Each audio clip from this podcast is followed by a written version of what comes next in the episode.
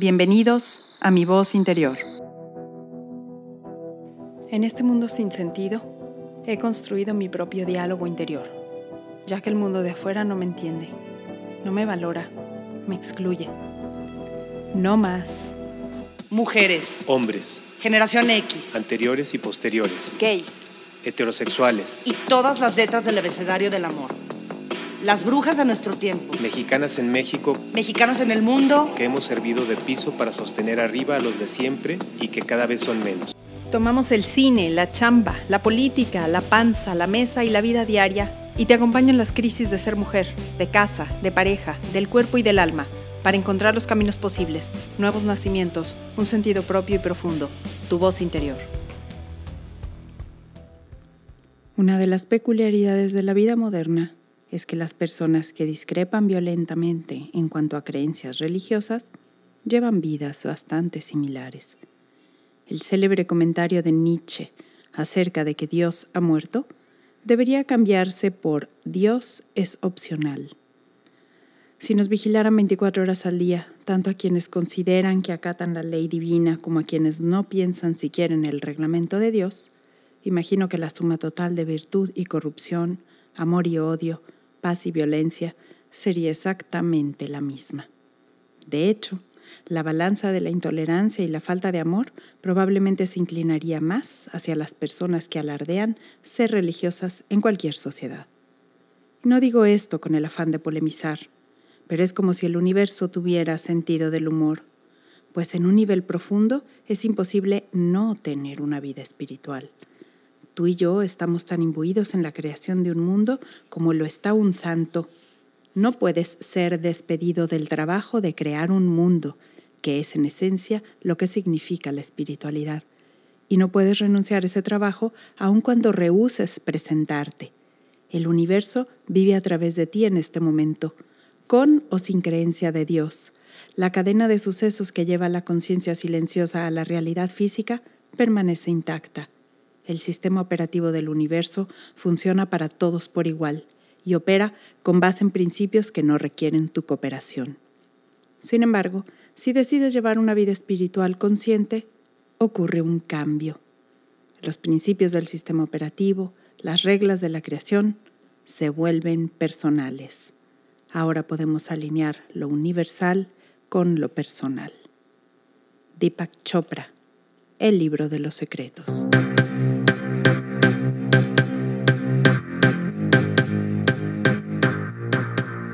Este fragmento está tomado de un capítulo del libro que se titula Todas las vidas son espirituales.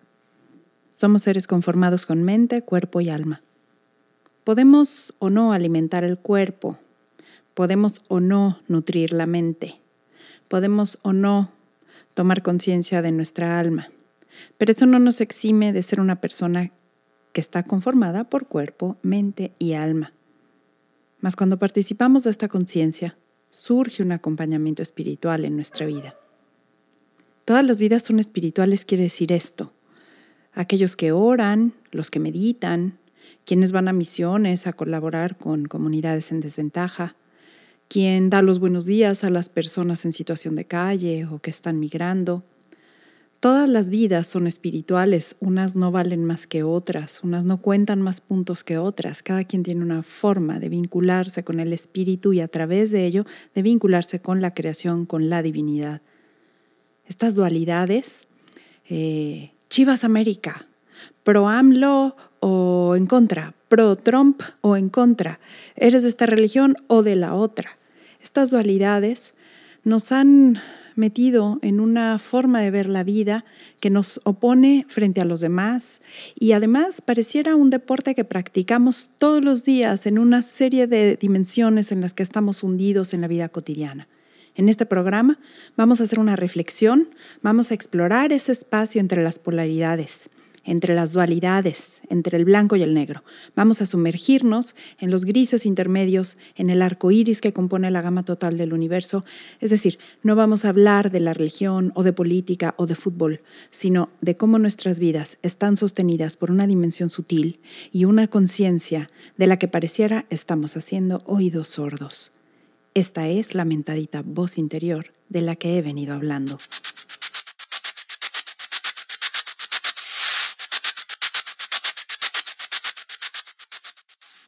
Sin pasado y sin hubiera.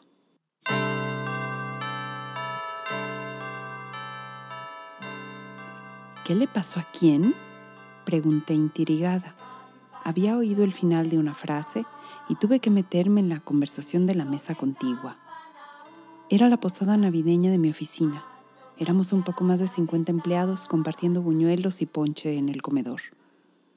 Que le dio un infarto cerebral, me dijo la chica de recepción. ¿No supiste? A Margarita. A Margarita la había recomendado yo para ese trabajo tres años atrás. Una mañana me llamó para decirme que había leído un anuncio en el periódico publicado por la empresa en donde yo trabajaba solicitando personal. Me preguntó si podría recomendarla. Se estaba separando de su marido y tenía dos hijos en la escuela primaria que mantener. Le dije que sí, que con mucho gusto la recomendaría para el puesto. Le dieron el empleo y se desempeñó con eficiencia y amabilidad durante años. Mi hermano era el jefe. ¿Cómo es posible? ¿Y cómo está? ¿Está bien? ¿Cuándo fue este incidente? Las preguntas se me agolparon. El aliento se me adelgazaba. Pues que le dio un infarto cerebral. Está en el hospital. Eso me dijeron. Al parecer está consciente y puede entender todo, pero que no puede hablar, leer ni escribir. Dicen los doctores que se le afectó el área del lenguaje. Un fin de semana, hace mucho tiempo, me pidió que la acompañara a ver un pequeño departamento que pensaba rentar. Margarita había dejado a su marido un año atrás. En realidad lo había echado de la casa vivían bajo el techo de los padres de Margarita, donde estuvieron hospedados durante 15 años con sus dos hijos. Habían puesto la casa en venta y ella ahora debía encontrar un nuevo lugar. Ella cuidaba y mantenía de sus dos hijos, además de aportarle a su marido una cantidad para saldar una vieja deuda. Él, por su parte, se había regresado a vivir a la casa de su familia, con la última hermana soltera. Era una casa sencilla que habían heredado los dos por mitad pero durante los 16 años que duró el matrimonio, nunca intentó siquiera negociar con su hermana la parte de esa casa que le correspondía para llevar allí a su mujer e hijos. Fuimos entonces a ver un lugarcito chico pero digno, en donde por una renta módica y algunos arreglos habría de empezar una nueva vida. Margarita era una mujer aguerrida y perseverante. Se mudó allí con sus dos hijos. Nuestra amistad era intermitente. El trabajo y la vida de casa nos dificultaban visitarnos. De vez en cuando nos cruzábamos por los pasillos de la empresa y nos preguntábamos de carrerita cómo estaban los hijos y cómo iba la vida. De todo y mucho, contestaba siempre. Intenté llamar a Margarita y desistí de inmediato. No sabía si sería capaz de hablar por teléfono, de articular una conversación. Después de un rato me atreví a llamarla. La saludé e hice la conversación sencilla, le recordé lo mucho que apreciaba su amistad y le hice preguntas en las que ella solamente tenía que contestar sí o no. Sentí mucha pena por ella. Su hija tomó la llamada al final y fue ella quien terminó de relatarme la desgracia y me explicó su situación actual, que todavía estaba en recuperación y que Margarita tendría que tomar terapia de lenguaje, que su padre había vuelto a vivir con ellos justo antes del incidente. Me dirigí entonces con mi jefe inmediato. Eduardo, mi hermano. Era yo quien había recomendado a Margarita y Eduardo quien la había contratado. Me planté frente a su escritorio hasta que terminó una llamada. ¿Cómo es posible que no me avisaste lo de Margarita? le reclamé indignada. Eduardo no le dio importancia. Apiló una retaíla de sucesos inconexos como si me estuviera relatando un episodio de una serie de televisión. Su distancia impersonal, su desdén, la molestia de tener que prescindir de su asistente y ahora de tener que darme explicaciones a mí. Cortó con aspaviento, se levantó de la silla, inició otra llamada por el celular, me empujó hacia afuera. Margarita lograba expresarse con claridad, pero de forma básica. Construía oraciones simples y cortas en presente. Llamó mi atención que perdió la capacidad de conjugar verbos en tiempo pasado y subjuntivo. Hablaba como una pequeña niña, no podía hablar del pasado ni del hubiera. Su mente o su lengua se negaban. No pude evitar llegar a la conclusión de que su sistema nervioso había producido un cortocircuito mayúsculo, justamente al poco tiempo de haber admitido de regreso a su marido. Ayer por la mañana recibí una llamada de Margarita para informarme que Eduardo la había despedido, que tuvo diferencias con ella, que su trabajo no era bueno, que le quedó grande el puesto, que se perdió información, que hacía semanas que estaban buscando a alguien para sustituirla, que Eduardo personalmente la llamó, que le tenía una mala noticia, que el seguro no cubriría su padecimiento, que debía firmar su renuncia al día siguiente, que estaba despedida.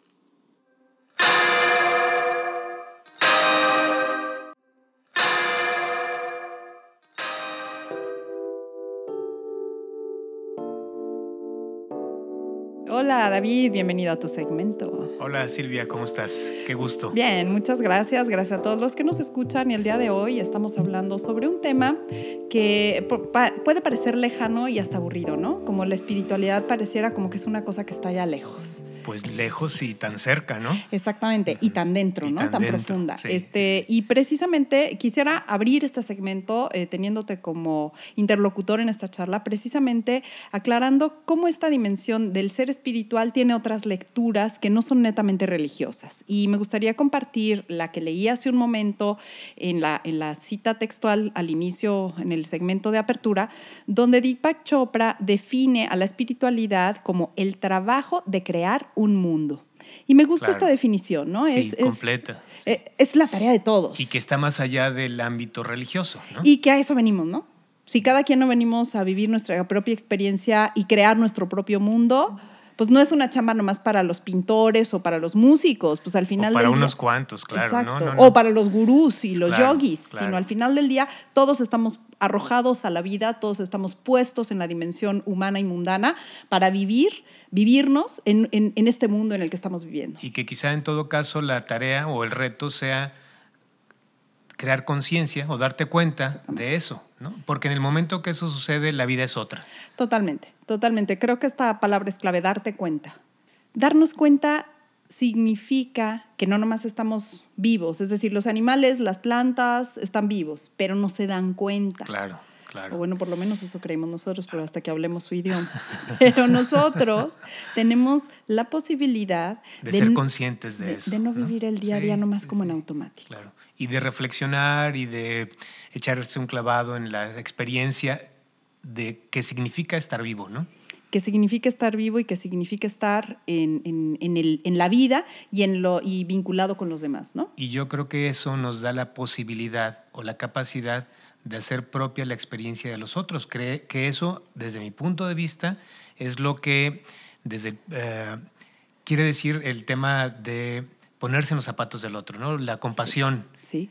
Más allá de, del término, del, del, significado en el diccionario, creo que es mucho más completo, porque a la hora que haces tuya la experiencia del otro, entonces honras la vida toda. Totalmente. Y creo que esto que dices es brutal, porque Vivimos un tiempo presente que pareciera que estamos desconectados de nosotros mismos y de los demás. Entonces, en el conectarnos con nosotros mismos está también la posibilidad de conectar con los demás. Con los demás y convertirse en uno aunque parezca lugar común. Sí, ahí es en, donde podemos eh, dimensionar esta, esta frase de todos somos uno o de todos estamos conectados, etcétera, ¿no? Entonces, ¿cómo se vuelve una vivencia de, cuando dices compasión y el significado como de no de tener lástima, sino como de ponerse en los zapatos, de compasión significa doler con el otro, sentir con el otro. Claro.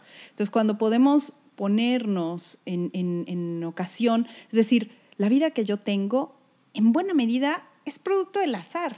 Es decir, en mucha medida. Eh, o sea, donde nacimos, yo no lo elegí. En la familia en la que nacimos, yo no lo elegí. El presupuesto que tenían mis papás y mis abuelos, yo no lo elegí. Es decir, hay un montón de, de, digamos, de factores que impactan el grueso de nuestras vidas que fue eso totalmente azaroso. Y sabes que cuando empiezas a ser consciente de esos elementos o esas, eh, esa condición, te da por empezar a ser agradecido, que creo que es un paso muy vinculado al tema de tener conciencia espiritual. Sí, sí, el agradecimiento y la mm, aceptación. Lo que no se agradece se acepta también, ¿no? Claro. Y, y luego lo que ahí está, y sí está, hacerlo consciente. Ah, hacerlo consciente. Y se vive diferente, ¿eh? A la hora que haces esos pequeños cambios o esas pequeñas introyecciones, realmente eres otra persona. Y preguntarte, David, porque entonces, ¿cuándo hace uno esas introyecciones? Pues en el rollo de la vida no. O- No, o, o a lo mejor sí, pero hay menos ocasión. También, también puede ser. Es que es decir, no hay un, un, uno, un solo camino, un No. único camino. No, y eso es, hay que entenderlo todos. Los que hacemos una práctica espiritual disciplinada, como el yoga Sí. o como cualquier otra, Sí. como los que no. Es decir, también creo que se puede dar en el día a día. El asunto es que requiere de tener los ojos abiertos, los ojos del alma, tocarlo, darse cuenta primero que hay un alma y luego conectar el alma con el cuerpo y luego empezar a hacer esos ejercicios en el día a día. Y yo creo que es una situación de, ¿cómo decirlo? Como entrenamiento, que muchas veces el azar te lo provoca, pero otras veces, y la mayoría de las veces, para seguir creciendo, hay que aplicarse. Yo iba a decir, es un don, pero también hay que ejercitarlo. Sí, es sí. decir, el, el- el primer, eh, y recordé esta imagen que una terapeuta y chamana con quien trabajo eh, dice que es como ser una flor abierta. Claro. Es decir, Me gusta la imagen. sí, porque ahí estás. Y entonces el rocío llega, el sol llega, el aire llega, el nutrimento de la raíz llega, pero porque la flor está abierta. Claro. Si está cerrada, pues aunque llegue, ¿no? ¿No? Entonces No creo recibe. que esto que tú decías también, y, y lo, en este programa hacemos un ejercicio deliberado, por ejemplo, de tomar conciencia a través de las películas y de las series de televisión, ¿no? Sí, es decir, sí. no siempre te cae el 20 en el om, No, en, no la clase, en la clase, No necesariamente. sí, en la clase. O no solamente No ahí. únicamente. No únicamente. Y, y hay otras veces que una película te hace que te caiga un 20, un amigo en unas chelas te hace que te caiga un 20, eh, una... Hay una suerte de epifanías a veces eh, tan solo observando un árbol. Sí, ¿eh? Un Qué atardecer. maravilloso un atardecer El que mar. te conecta con algo que es superior al día a día. Y que, y que no vamos a ponerle nombre en este momento. Exacto, ¿no? pero ahí está. Y eso, eso que nace, que es diferente, sí nos lleva a acompañar nuestras vidas de, de una manera que no es como si fuéramos un títere. Claro. de- Donde, de ser sí. participantes, ¿no? Ser Activos. participante, ser participante activo. Eh, hay una, una carta del tarot, y lo comentábamos un poquito fuera del aire antes, que eh, es la carta número 5 del tarot, que se llama El Pontífice, en el tarot de Marsella. Y esta carta del Papa habla de cómo eh, todo, de cómo las crisis pueden llegar a la vida, ¿no? Es decir, la figura eh, arquetípica del, del- o del, del arcano como tal, de- del, del pontífice significa como tener una gran presión o una gran chamba o el trabajo más difícil del mundo, que ah, seguramente no hay una chamba más difícil que ser papa, ¿no? O Sí, sea, ni, sí, ni ser presidente porque tiene término, ¿no? La carta 5 del tarot nos habla de cómo viene una crisis cuando no la veíamos venir, cuando estamos tan cegados por estar haciendo las cosas bien, por querer ser buenos, por querer estar cumpliendo hacia Inclu- afuera O as- expectativas de los demás, ¿no? las expectativas Sí. de los demás. O que la vida nos marca, digamos, no ser el buen papá, el buen proveedor, el buen marido, el buen, o La buena madre, la buena la madre, la buena buena hija, hermana. exactamente. Claro, claro. Sí, y cuando viene un cambio es en esta carta suele ocurrir que en esta energía es cuando híjole, hubo corte de personal y justo me tocó que me despidieran ¿Por o qué? porque yo no lo vi venir o Claro. porque este me estaba engañando y, y todos se dieron cuenta y yo fui el último en darme cuenta, ¿no? O sea, cuando cuando vienen estos momentos en la vida en donde nos sentimos como si no estuviéramos viviendo nuestra vida, sino la de alguien más. Claro. Creo que ahí es un momento, como tú decías, como de epifanía, ¿no? Como de Sí, una invitación sí. a conectarnos, a ser partícipes y actores de nuestras vidas. Y que lo otro no significa necesariamente que te conviertas en adivino, pero No, lo vives de manera diferente, ¿no? Es decir, lo resignificas, incluso las experiencias más dolorosas. Tienes oportunidad, como tú dices, de tener una interpretación o, un- o de darles significado o de darles una interpretación simbólica. Es decir, esto que me pasó también quiere decir esto. Claro, claro. No nomás es No porque nomás yo, porque yo, ¿no? porque yo. Sí, y lo obvio, claro, ¿no? claro. Este, pues me enfermé, pues choqué, pues eso, pues choqué y ya, bueno, sí, pero ¿qué te trajo? Este, pues me trajo. dónde te llevó, ¿A dónde te llevó? A unas semanas de incapacidad y eso me hizo tranquilizarme y eso me hizo eh, llevar la mente a un estadio de observación que no había tenido en años en mi vida, etcétera. O sea, cómo mm, aceptar y agradecer lo que puede venir bueno detrás de algo que, que a lo mejor en un momento es puede, podemos interpretar como una desgracia o como algo que no vimos y sí, que cayó. que algo que nos duele, ¿verdad? Y que nos duele. Y, a lo que de repente tratamos de evitar tanto, el dolor. Así es, así es. Y bueno, desde ese lugar, eh, la espiritualidad pues es un camino único. Sí, sí, sí, de acuerdo. Es el de cada quien. Y, y yo creo que es como una experiencia tan personal y única que deberíamos de abrazar como lo más preciado que tenemos, porque al final del día es lo que nos hace profundamente humanos. Y desde ese lugar, a pesar de que es una paradoja, porque a pesar de ser algo tan único, nos conecta con todos y todo. Sí. Y eso hace la diferencia entre vivir como autómata o vivir de manera eh, integral, vital, completa, plena, ¿no?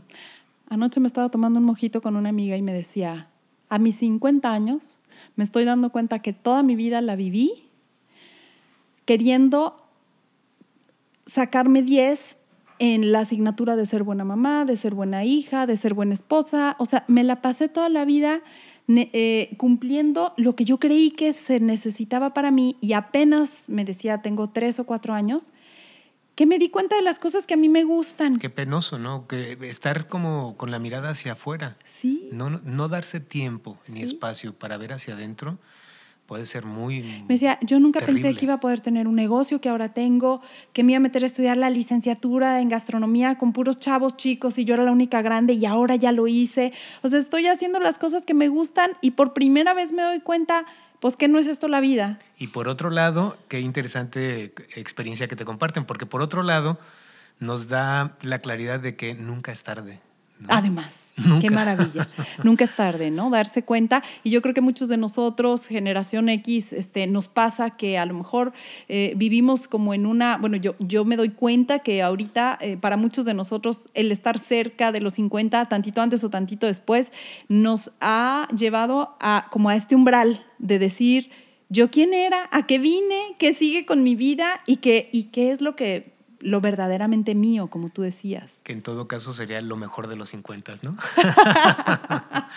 sí, buenísimo. Pues eh, bueno, dejamos esto. Creo que el, el, el, la oportunidad de darnos cuenta, ahorita es una charla, nos estás escuchando y a lo mejor es un momento de introspección, un momento de epifanía, un momento de silencio donde nos demos cuenta de algo que falta en nuestras vidas o que nos ha hecho falta agradecer y que ahí está en nuestras vidas. Y que es algo precioso y muy preciado, pero que no, no tiene, eh, no está exento de riesgos.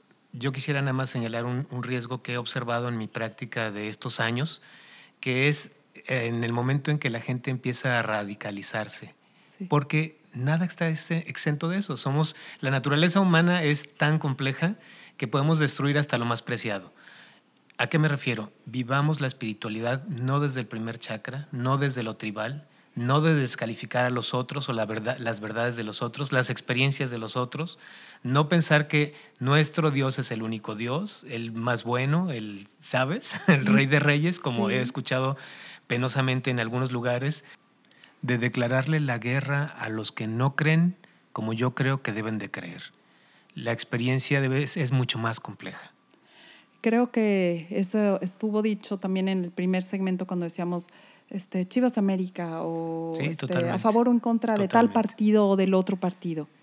Eh, entonces, al final no es un asunto de radicalizar. Yo quisiera cerrar y agradecerte con este comentario que dices que la posibilidad que nos brinda el tener un trabajo espiritual interno de cada quien y propio es reconocer el del otro. Y que cuando eso se posibilita y se abre como esta flor abierta a los demás, al mundo, despide un aroma en el sentido no poético, sino de que realmente podemos ser únicos, pero respetar y valorar y honrar la unicidad también del otro. Y desde ahí creo que hay pues no, no, no, es una, no es un antídoto infalible, pero sí probablemente una posibilidad a no radicalizar, a no fundamentalizar desde la religión, desde la creencia, desde eh, eh, la experiencia propia. Sí, me encanta, me encanta la imagen de la flor y me quedo con ella. Gracias, vamos al siguiente segmento.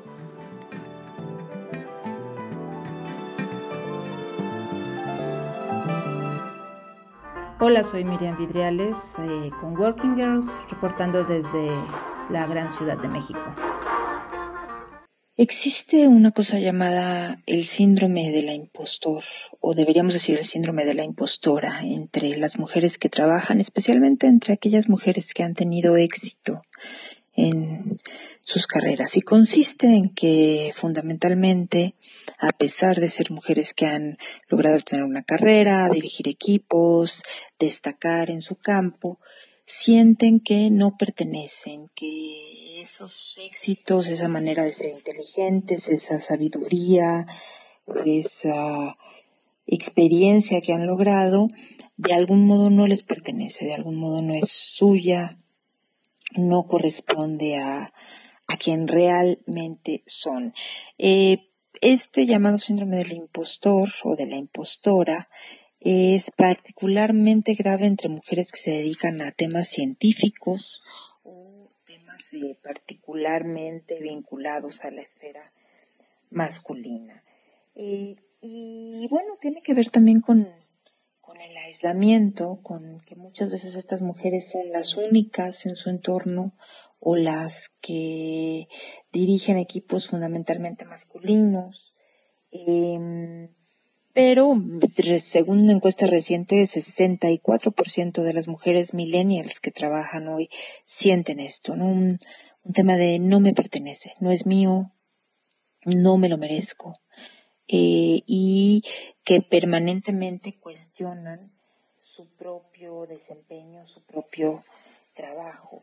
Tiene que ver también, según los psicólogos, con la aceptación, ¿no? Cómo te aceptan los que te rodean, cómo te tratan, esta necesidad de todo el tiempo estar enfrentando, justificando, explicando por qué tú estás ahí, por qué no otra persona, eh, si encajas o no encajas en un, en un contexto. Em, claramente también hay temas de perfeccionismo, de control freak, digamos, eh, que son muy comunes también en el desempeño de, de mujeres de alto rendimiento laboral, digamos, en donde la manera en la que se ejerce el control sobre las diferentes variables o sobre los diferentes miembros del equipo, sobre las posibilidades de error, es mucho más intensa y además mucho más criticada, ¿no? Eso es algo común en el mundo laboral, una mujer una mujer que es control freak es una neurótica, un hombre que es control freak es alguien pues que tiene mucho control de su equipo y es algo bastante bien visto. Imposible en un pequeño eh, tiempo poder listar todas las razones y, posibles buenas y malas circunstancias en las que se da este síndrome, pero eh, aquí un tema que es muy interesante es cómo estas mujeres que lo han superado o que tienen esta crisis de, de, sentirse impostoras, de sentir que no merecen ese reconocimiento, bueno, aprovechan y utilizan una estrategia psicológica que es entender sus debilidades, enfrentarlas, eh, muchas veces eh, estudiarlas o estudiar en principio sobre, sobre esos flancos que tienen débiles y comenzar a, a trabajar sobre ellos. Em, más allá de, de las debilidades, una cosa que también es muy interesante es la sororidad, la necesidad de estas mujeres de sentirse eh, vinculadas y empoderadas por otras mujeres dentro de sus equipos, una, una, un fenómeno que es común también, ¿no? Empoderar a otras, empujar a otras mujeres y llevar eh, estos juicios que parecen ser muy duros sobre, sobre ellas mismas a un terreno en donde una mirada de cogénero puede, puede suavizarlos. Muy interesante el tema de también cómo eh, esto pasa por la autoestima, por supuesto, por una visión de ellas mismas como posibles líderes y sobre esta necesidad de, entender el liderazgo de las mujeres que, que destacan en su área laboral como un fenómeno mucho más complejo. ¿no? Una otra encuesta también que apareció recientemente en Forbes decía que cuando una mujer que está plenamente capacitada, que ha demostrado una experiencia, se le ofrece un puesto directivo, en el 60% de las veces dirán no estoy plenamente preparada. El mismo experimento con hombres de su misma capacidad o desempeño, los hombres en la mayoría de los casos tomarán el reto. Y esto tiene que ver también pues con, con contextos culturales o con una necesidad de lo que los gringos llaman overachievement, esta necesidad de tengo que estar totalmente preparada y no entender que también a veces parte del reto es tomar el reto y sobre el reto prepararse, ¿no?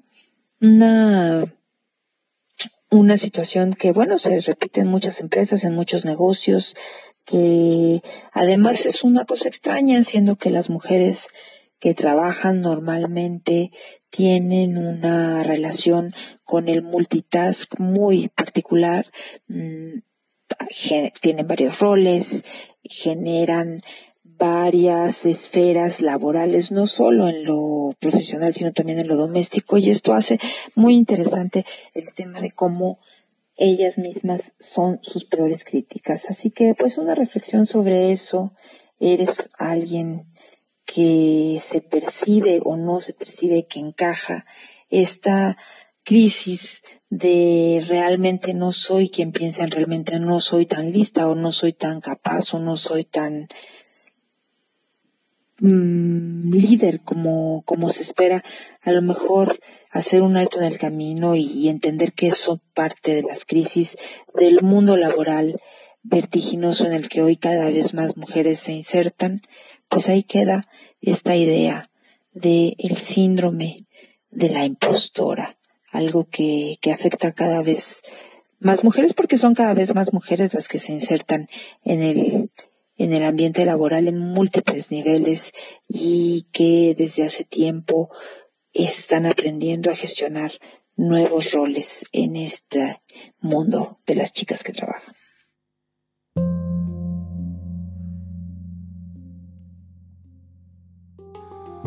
Y cerramos así, preguntándonos qué tanto participamos de la creación de nuestra propia vida. Pareciera una pregunta no fácil de contestar y retomo lo que decía al inicio. Es esto a lo que me refiero cuando hablo de mi voz interior. A la posibilidad de significar desde un lugar superior, desde un metadiscurso, desde una reflexión que está más allá de vivir como autómatas en un mundo de roles, en un mundo de exigencias y en un mundo de expectativas en el que nos sentimos un títere más y que los hilos de esta obra de teatro están siendo comandados desde un lugar en el cual yo no participo. Esta espiritualidad me pone a reflexionar y a compartir contigo en este momento el sentido por el que estoy frente al micrófono y también compartiendo con quienes colaboran conmigo en este podcast la posibilidad de darle sentido a nuestras propias existencias, la posibilidad de en esta etapa de vida resignificar el siguiente tramo y de tomar un rumbo en donde seamos co-creadores y partícipes de la creación de nuestro propio mundo, de lo que nos da sentido, de lo que nos gusta, de lo que nos hace estar vivos. Gracias por escuchar.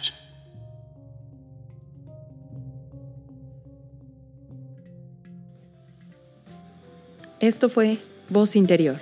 En la producción, Lalo Galván. Síguenos en Facebook e Instagram. Somos Voz Interior MX. Escríbenos, envíanos un mensaje con tu voz interior. Invita a alguien más. Todos los jueves, un nuevo capítulo a las 6 de la mañana.